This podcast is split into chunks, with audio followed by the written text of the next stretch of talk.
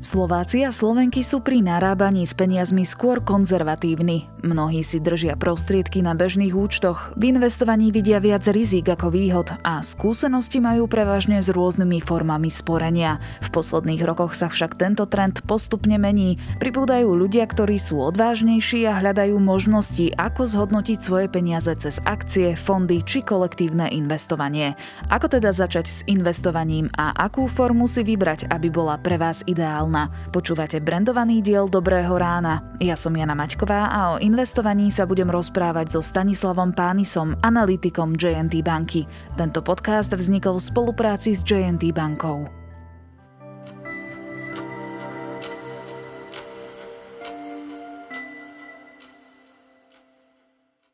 Pán Pánis, ako pandémia ovplyvnila narábanie Slovákov s peniazmi? míňali menej, viac šetrili, vyčkávali, čo sa stane následujúce mesiace? Tak nie len Slováci, ale prakticky všetci ľudia po celom svete, Američani, e, obyvateľia Európy míňali výrazne menej a je prirodzenou reakciou domácnosti, že v čase neistoty, neprehľadnej situácii ohľadne budúcnosti, znížených príjmov či straty zamestnania znížia aj výdavky a výrazne zvýšia mieru úspor skutku. Keď sa pozrieme na štatistiky, či už Eurostatu alebo rôzne americké štatistiky, tak miera úspor počas korona šokov počas koronakrízy dosiahla rekordné maxima. Každý chce mať väčšie úspory, keď nevie, čo sa stane. Navyše lockdowny a obmedzenia pohybu takisto výrazne prispeli k rastu úspor, keďže boli limitované možnosti míňania.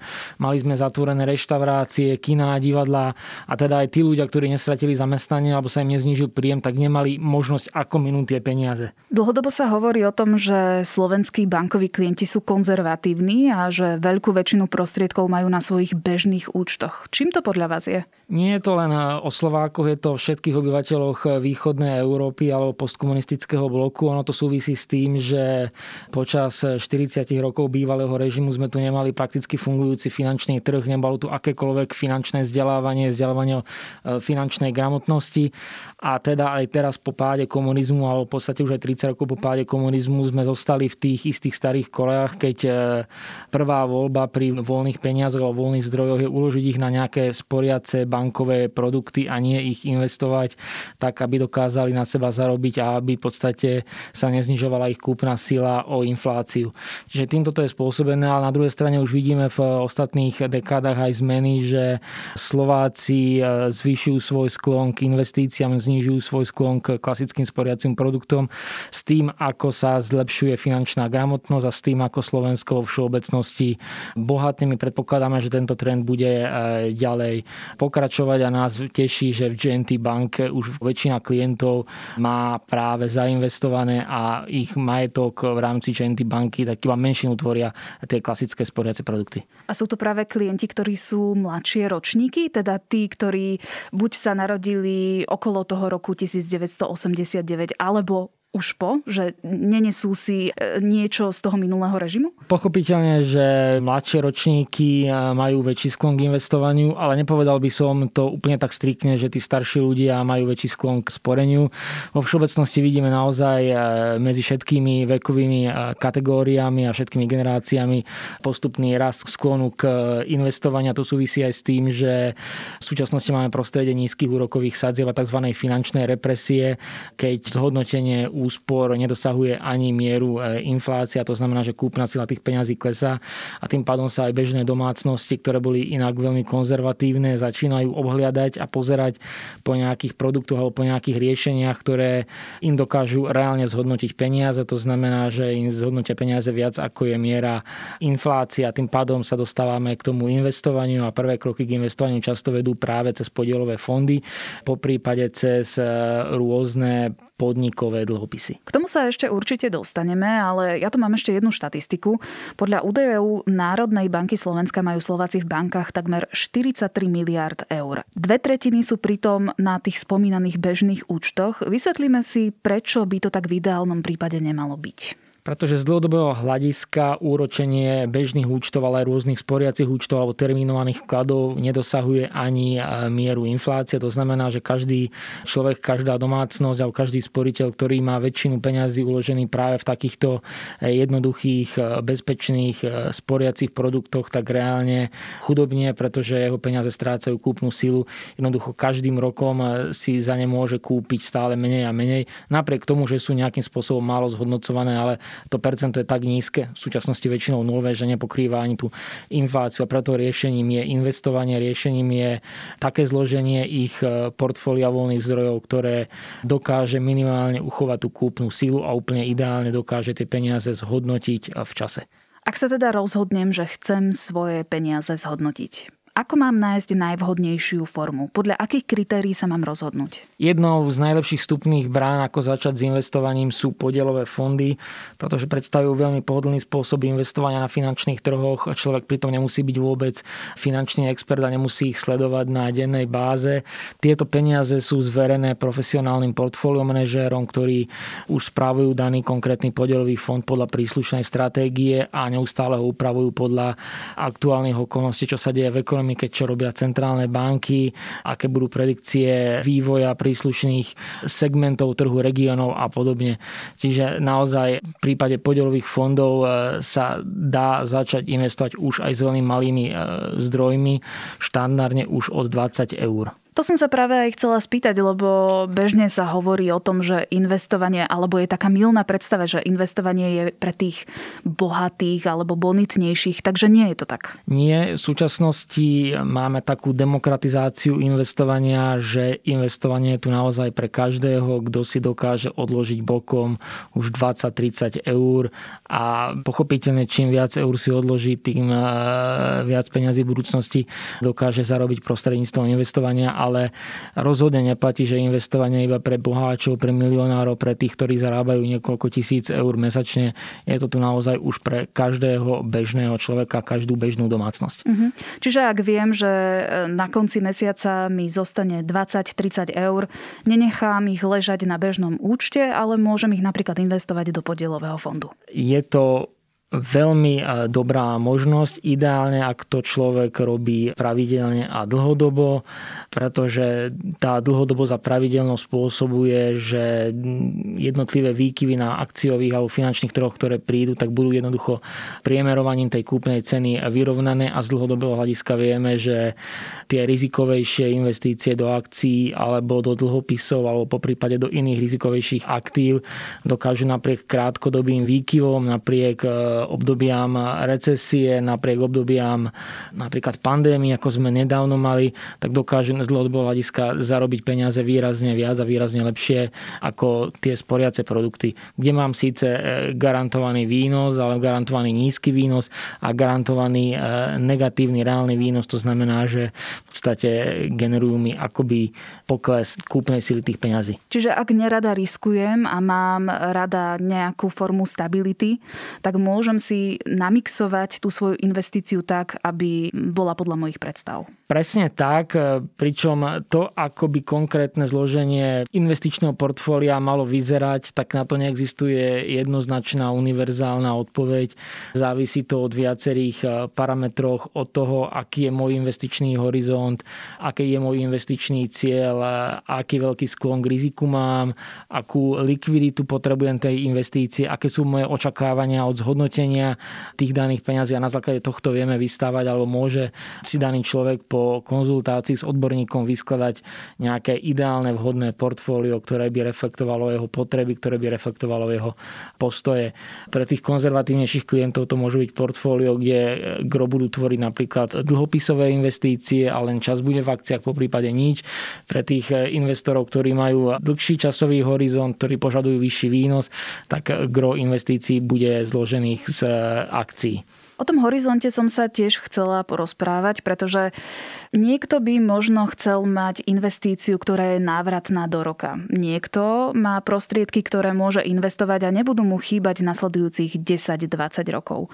Aké produkty sú ideálne pre jeden a potom pre ten druhý spôsob? V prípade, že máme veľmi krátky investičný horizont a to je napríklad do jedného roka, ale aj do dvoch, do troch, tak úplne obozretné je, aby tieto prostriedky boli vložené do skôr nízko rizikovejších, bezpečnejších aktív, ktoré nepodliehajú také veľkej volatilite, respektíve výkyvom cien. Úplne ideálne môžu byť e, špeciálne pre začínajúcich investorov podielové fondy, ktoré sú fokasované alebo zamerané predovšetkým na dlhopisy, či už štátne, alebo určite aj podnikové dlhopisy. Špeciálne napríklad z Československého regiónu máme niekoľko zaujímavých dlhopisových investícií, ktoré ponúkajú veľmi dobrý pomer výnosu k podstupovanému riziku.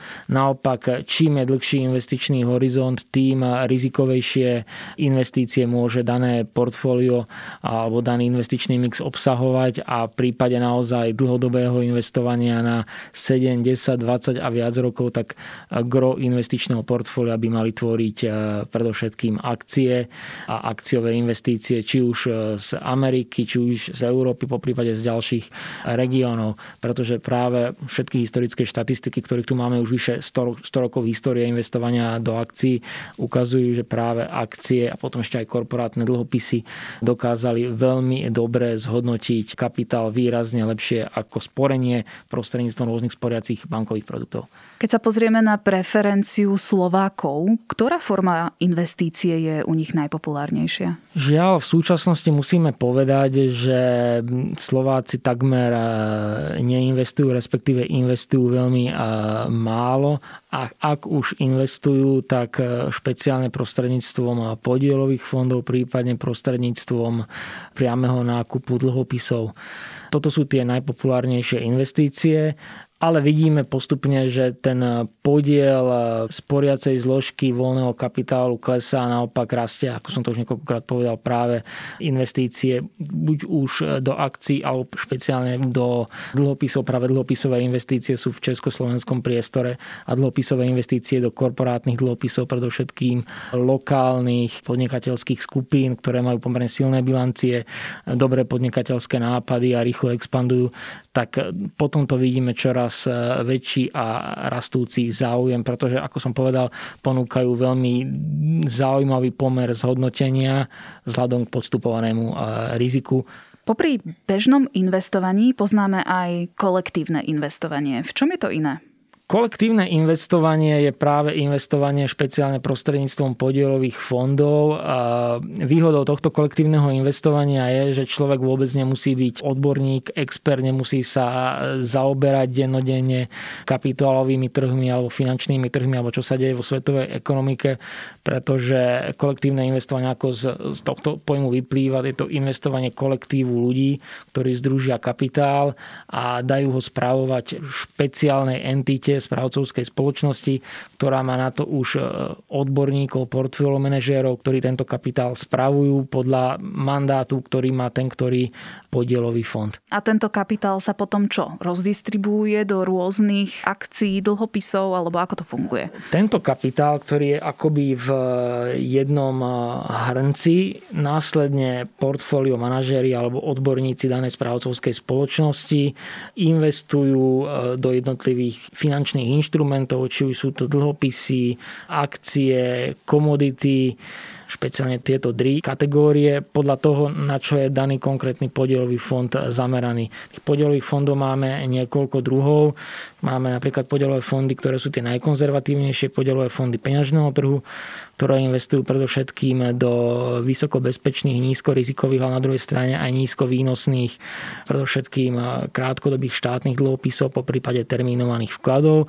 O stupeň rizikovejšie sú dlhopisové fondy, ktoré sa zameriavajú predovšetkým na investície do štátnych dlhopisov, po prípade do korporátnych dlhopisov. Máme rôzne špecializované fondy na korporátne dlhopisy, napríklad z regiónu Československého priestoru, ale aj americké, európske, japonské, čínske a tak ďalej. No a potom ešte ďalší, ďalší stupeň rizika, alebo tie najrizikovejšie sú akciové podielové fondy, ktoré sa zameriavajú predovšetkým na akcie a gro peňazí investujú do akciových e, trhov. Okrem toho máme potom ešte rôzne zmiešané podielové fondy, kde ide o mix e, stratégií a investovania do dlhopisov, do akcií, po prípade do komodít. Tak aby sa nejakým spôsobom optimalizoval pomer medzi výnosom a rizikom a teda výkyvmi cien. Všetko je to, predpokladám, podľa preferencií klienta. Pritom samotný klient si vyberá, do ktorých podielových fondov e, by chcel investovať, či do menej rizikových alebo viac rizikových a to, do čoho má investovať, do ako rizikových finančných nástrojov závisí predovšetkým od toho, aký je investičný horizont. Vo všeobecnosti platí, čím dlhší investičný horizont, tým viac rizikovejšie investície si môže dotyčný človek, dotyčný investor e, vybrať. Závisí to tam samozrejme aj od ochoty podstupovať riziko. Čím je vyšší sklon k podstupovaniu rizika, tým viac rizikovejšie, ale potenciálne a z dlhodobého hľadiska výnosnejšie investície môžeme do portfólia vybrať alebo podielové fondy do portfólia toho konkrétneho človeka vybrať. A samozrejme závisí to vo všeobecnosti aj toho, aké má očakávanie od výnosnosti daného portfólia, pretože pokiaľ e, má nejaký človek očakávania výnosnosti 7-8%, ale chce bezpečné investície, tak to jednoducho nejde dokopy. Musí si vybrať e, jednu jednu stranu. Môžem si tento typ e, investície manažovať sama, alebo respektíve prečo by som si mala zvoliť za svojho partnera banku alebo inú sprostredkovateľskú spoločnosť? Pokiaľ je človek skúseným expertom, odborníkom na finančné trhy, tak potom si svoje mm, investičné portfólio alebo investície vie spravovať aj sám.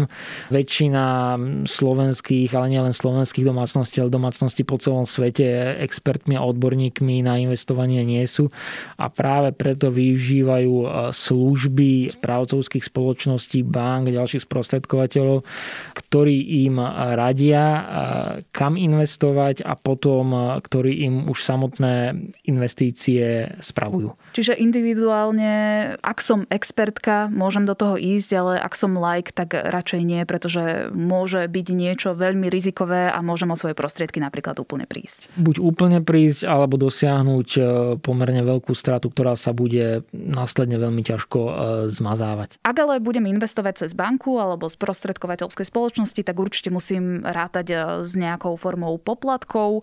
O akých hovoríme? Pochopiteľne každý, kto investuje na finančných trhoch, musí počítať s určitými poplatkami, čiže to poplatok za nákup alebo predaj ceného papiera, o poplatok vstupný alebo výstupný pri napríklad investovaní do podielových fondov. V všeobecnosti sú tieto poplatky relatívne nízke, dosahujú pár desatín percenta investície, po prípade pár percent z celkovej investície, keď hovorím pár percent, naozaj myslím 1-2 percentá a vzhľadom k potenciálnym reálnemu priemernému ročnému zhodnoteniu sú tieto poplatky prakticky zanedbateľné. Samozrejme máme tu veľa skúsených investorov, ktorí teda si hospodária so svojimi investíciami aj sami. Pre nich existujú nejaké produkty, ktoré sú lepšie alebo možno sofistikovanejšie ako podielové fondy? Pre takýchto investorov sa vhodnými javia byť špeciálne ETF fondy, čo sú v podstate podielové fondy pre akoby sofistikovanejších klientov. Sú to verejne obchodovateľné podielové fondy. Ich výhodou je to, že z hľadiska poplatku poplatkov sú výrazne výhodnejšie a v podstate dosahujú aj väčší výnos. A ďalšou možnosťou je už potom pre skúsených investorov, aby si sami zostavili nejaké investičné portfólio priamým nákupom akciových titulov.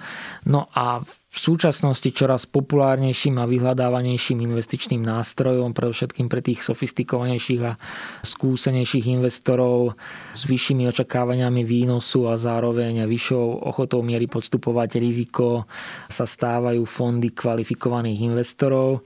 Ich výhodou je, že majú širšie investičné možnosti vrátane mnohých špecifických alternatívnych investícií, ako napríklad private equity alebo venture capital. Inak povedané umožňujú rozložiť kapitála mimo tých klasických finančných trhov alebo verejne obchodovateľných finančných aktív, akými sú akcie alebo dlhopisy. A práve vďaka voľnejším rukám a väčšej flexibilite portfólio manažérov týchto fondov pri alokácii portfólia a jeho riadení je možné dosiahnuť e, lepšiu optimalizáciu pomeru výnosov k podstupovanému riziku v porovnaní s napríklad klasickými podielovými fondami. A vďaka tomu vytvárajú predpoklady a zhodnotenia bez ohľadu na to, či sa akciovým trhom darí a svetová ekonomika je v expanzii alebo naopak je v recesii. A takéto formy investovania majú dlhú tradíciu predovšetkým v tých vyspelých západných e, krajinách, kde existujú existuje už niekoľko desaťročí kapitálový trh špeciálne v Spojených štátoch, ale postupne a isto sa dostávajú do popredia aj do Európy a špeciálne aj do východnej Európy. Na záver sa vráťme na začiatok. Hovorili sme o tom, že veľa ľudí má prostriedky len na bežných účtoch, že sa boja investovať, respektíve vidia to ako niečo riskantné a tak um, od toho dávajú ruky radšej preč. Ale možno aj na základe nášho podcastu si povedali, že asi by mali nejako svoje peniaze zhodnotiť. Je to určite lepšie, ako ak by ich mali mať na tom bežnom účte s nulovým úrokom. Takže skúsme si povedať v nejakých úplne že základných krokoch, ako na to. Čo by som mala urobiť, ak som človek, ktorý má teraz na bežnom účte 2000-3000 eur a chcem ich investovať. Takýto človek by sa mal obrátiť na expertov, odborníkov na financie a investovanie, buď tým, že naštíví svoju banku, alebo sa obráti na rôznych finančných sprostredkovateľov kde na základe rozhovoru, na základe toho, aké má klient zámery, v akej e, fáze životného cyklu sa nachádza, aké sú jeho potreby, aké sú jeho výdavky, koľko peňazí mu ostane každomesačne voľných, aký má investičný horizont, koľko tie voľné peniaze nebude potrebovať, či má väčší sklon alebo menší sklon k podstupovaniu rizika, tak na základe toho mu ten konkrétny finančný expert by mal vedieť, kam vložiť e, tieto voľné zdroje, ako zostaviť e, svoje portfólio investičné a vo všeobecnosti kam s voľným kapitálom na nasledujúce obdobie. Takže ísť do banky alebo ku odborníkovi, ktorý nám pomôže, to je prvý krok a potom sa uvidí. Presne tak, pretože väčšina domácností eh, nie je odborníkov na investovanie, preto by tie prvé kroky investovania nemala nechať samé na seba, pretože v takomto prípade hrozí riziko nesprávneho prístupu, riziko straty, respektíve nie optimálneho zhodnotenia zdrojov vzhľadom k daným okolnostiam. Hovorí analytik GNT banky Stanislav Pánis.